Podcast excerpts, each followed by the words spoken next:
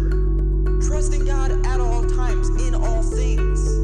If we could just trust in God, our faith, our life would be different. Welcome to the Godcast with Benjamin Shelby, a place to find hope, love, truth, and encouragement. Check your heart, because if there is places in your life where you are hiding sin, the Bible says this